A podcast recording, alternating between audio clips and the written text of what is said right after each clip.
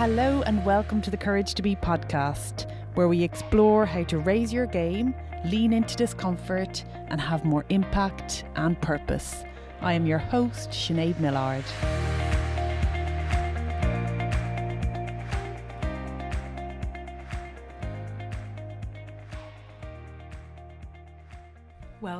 To Courage to Be podcast. Welcome to 2020. You won't recognise this voice. It's not Sinead Millard, it's Elizabeth Cairns again here. And it is my great privilege to be interviewing Sinead again for the first session of her second season in the Courage to Be. Welcome, Sinead. Thank you very much. It feels rather strange to be this um, side of the interview, but that's good.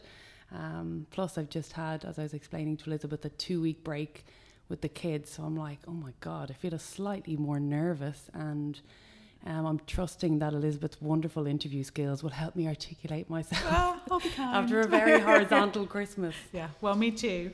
Um, speaking of the kids, so your eldest is coming up for four and a half now. Yes. And I kind of, I was, I've been playing around with this thing for a few years of thinking of life in stages, mm. and kind of kids up to five and then five it almost feels like we can live in sort of three to five year chunks so it feels like you might be coming into a new stage maybe um, that coincides with the new decade. What is this year, this decade looking like for you? Yeah, interesting. Um,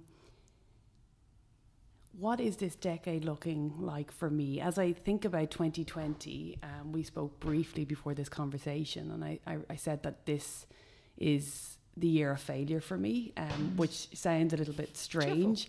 um, but as I said, the goal is not to fail, but the intention going into it is if I fail, that's okay. And what I really mean by that is um, I truly believe that our success rate is limited if we cannot fully embrace that failure. And mm. whilst the theory of that is fine, if I look back at 2019, yes, I'm very proud of the fact that I launched the Courage to Be podcast and I was very much a novice and I had to upskill myself and understand not just the equipment but also continuing to understand the art of interviewing and how to really draw out the key insights as they relate to the courage to be. So, yes, I'm very proud of the fact that I launched the podcast in 2019, but did I fail enough? No, I don't think I did. Mm. And I had this conversation with my husband last night, um, and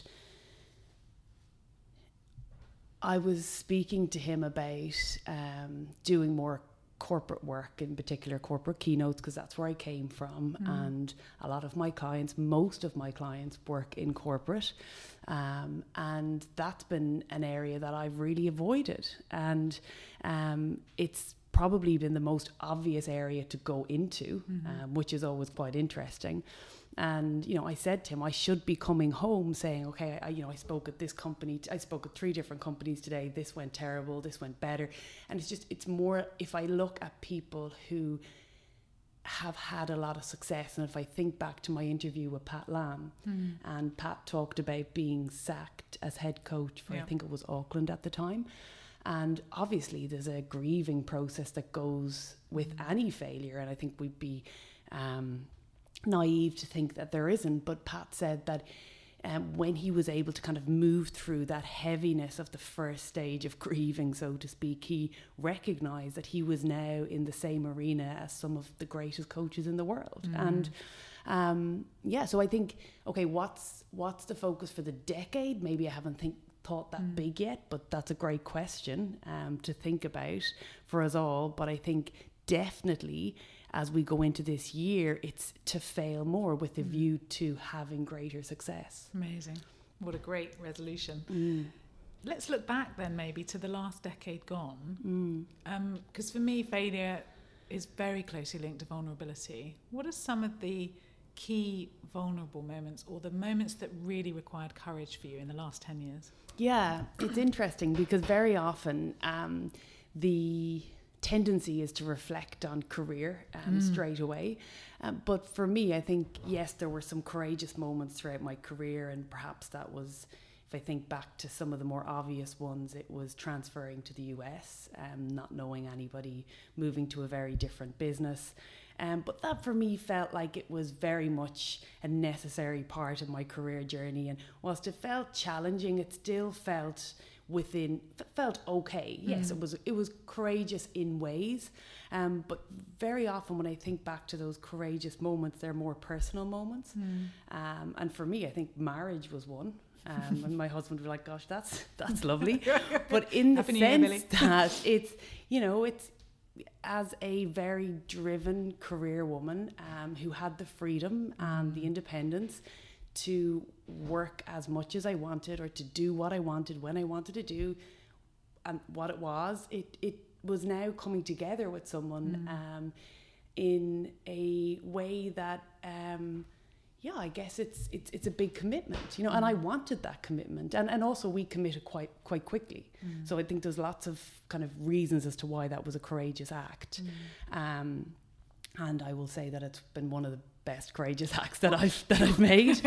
um, and and also secondly was having kids. Right, I, I can't say it's a classic. Do you you know I talk about you know act before you feel ready. I didn't feel ready, um, but I wanted kids. And but again, again having kids also came alongside my decision to leave corporate because very early on I had said that I, you know, I don't want to be within this particular um, system when I have children. That was just a personal choice. Um, so all of a sudden, I mean, the first, so when I first left corporate, I was in New York for a year. I was pregnant, um, but it was a great year. I, you know, went to Costa Rica, trained as a yoga teacher.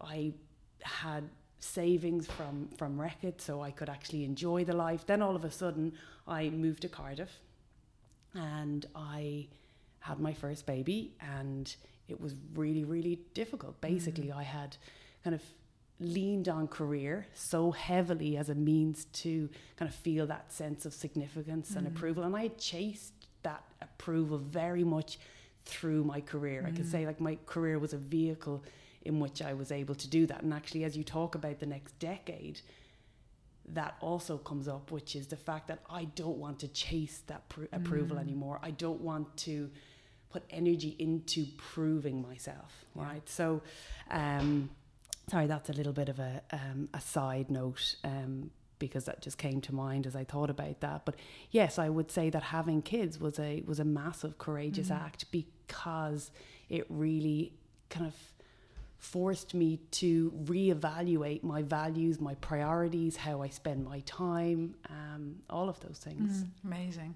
Mm. So if your energy is not going into the proving and the chasing, Mm. where's it going? It's going into kind of creating impact, serving, contributing. Um, and you know, that might sound very, it's like, sometimes I think when we talk about service and contribution, it almost sounds like a little bit martyrish and, and maybe, but, but for me, it's just like if I look at my current line of work, after I finish a coaching session, like that's when I'm at my highest. Um, after I have a wonderful conversation on the podcast, um, that's when I feel at my best. So for me, it's very obvious that when we're in service, we feel it, it's. I think everyone is. It's a, it's it's human nature. Um, so for me, it's about creating impact as it relates to the courage to be theme and wherever it is that that evolves. Awesome. How do you know? You know, if, if we think back to those times where you needed that courage, getting married, uh, having children, there's probably a few others in there. Maybe not dwell on the marriage. what did, what made it possible? What enabled you to have that courage? Yeah, that's a great question. Because there was a lot of sacrifice and a lot of compromise. I guess because I've oh I, I want that full experience of life.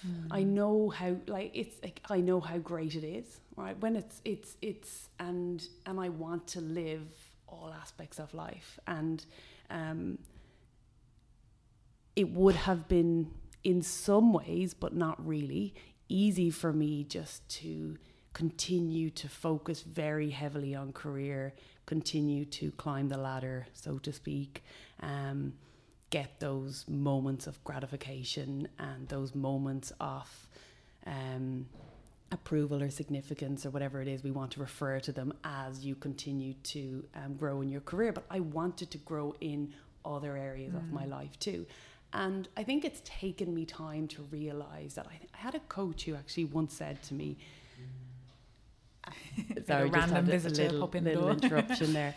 but yeah, I, I, had a coach, and this just came to mind as you asked. I had a coach who once said to me, Sinead, you don't need to worry about career. It's, I mean, this might this this might come across as being a little bit cocky, but it's just because my he said you will be successful in that area because it's you, you love it so much mm-hmm. and you give a lot of time and energy and you you want to make it work. Yeah. It's high up on your your kind of value, so mm-hmm. to speak. Um, but for me, I think the challenge is being successful in more areas yes. than that, right? Because that is, you know, it's it's you know, I don't want to just serve mm. as it relates to my coaching yeah. or as it relates to my career. It's extending that service and thinking about the intention behind who do I want to be as a wife? How mm. do I mm. want to show up? How do I want to serve in that area? Mm. Who do I want to be as a mother?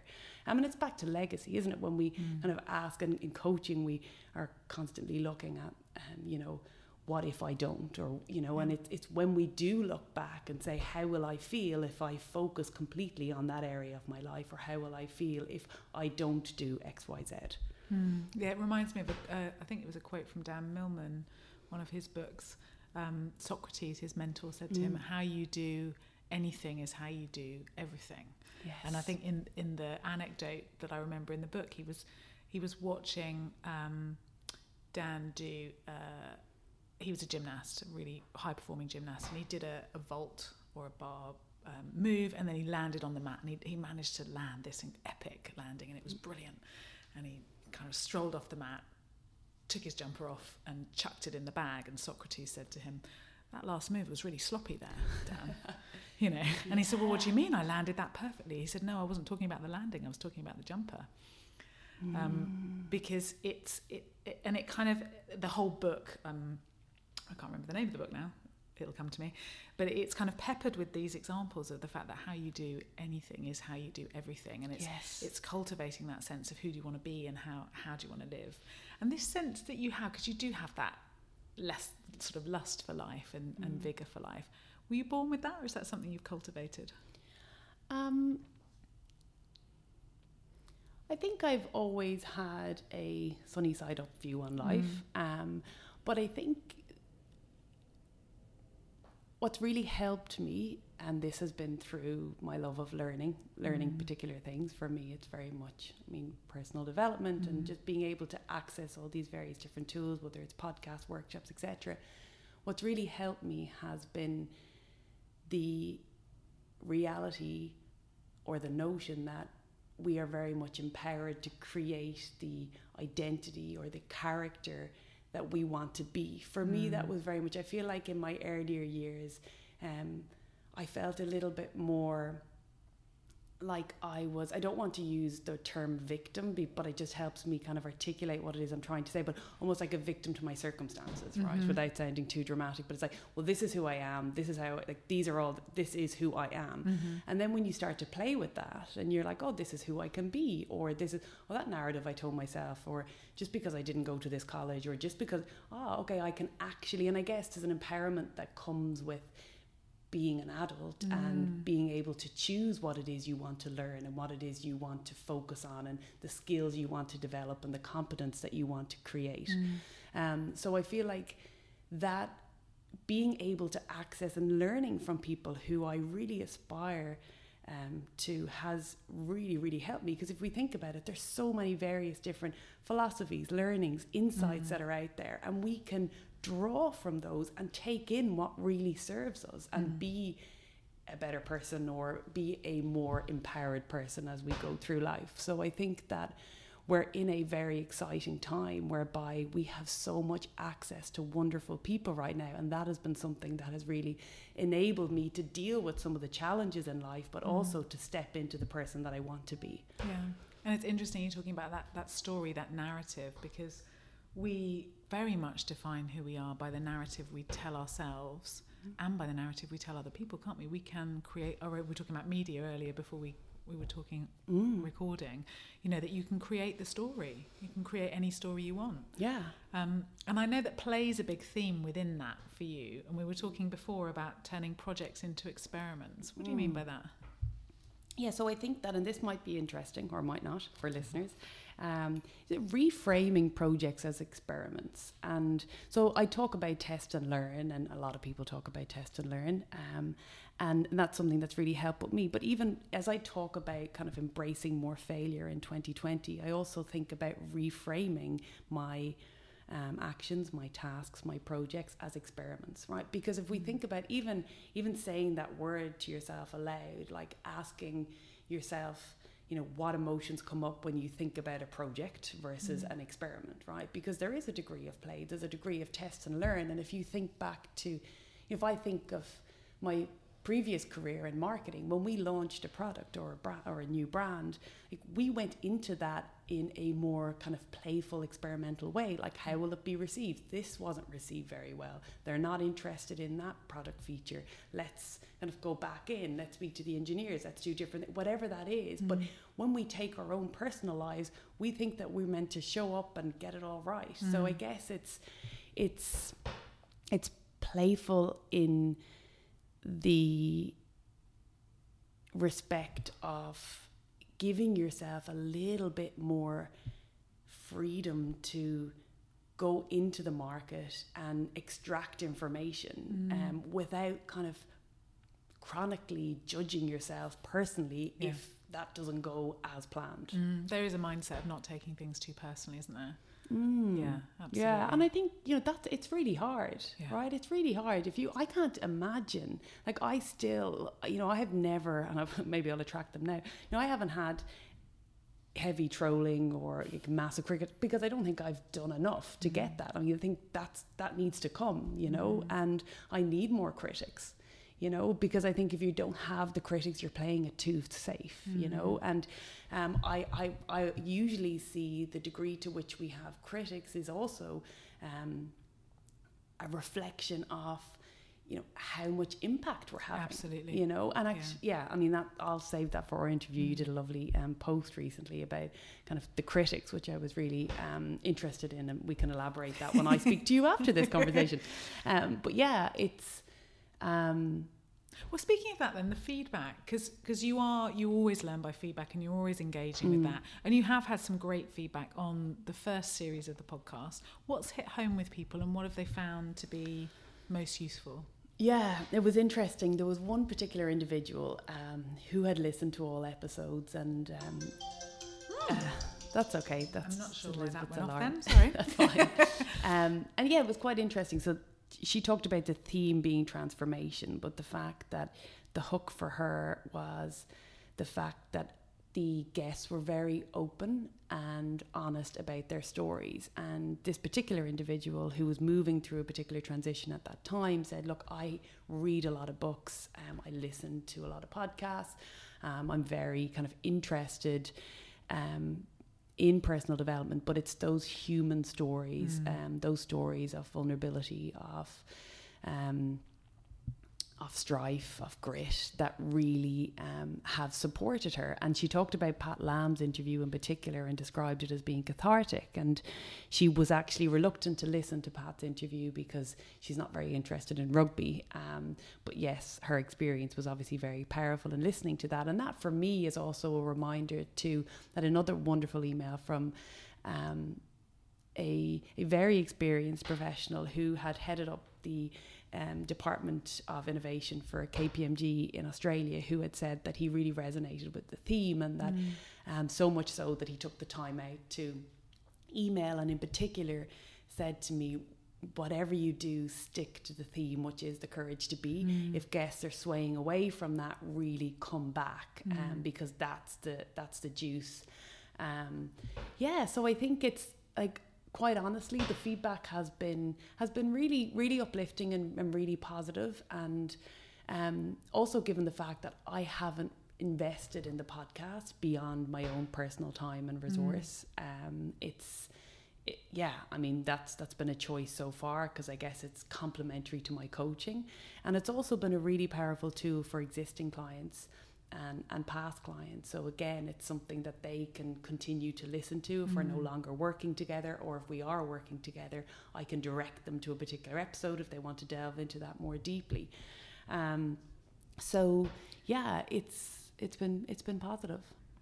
Okay, Sinead, so I know we could talk. I've got endless questions, but we're running out of time. So, for my last question, what's your invitation to your listeners for this year?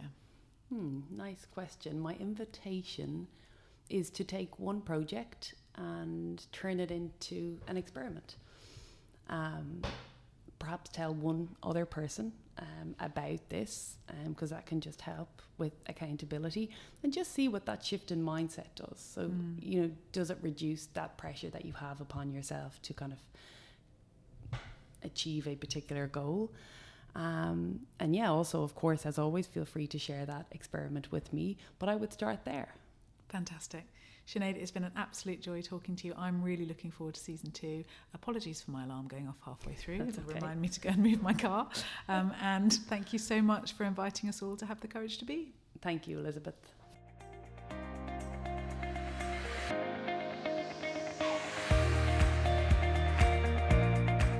Thank you so much for listening.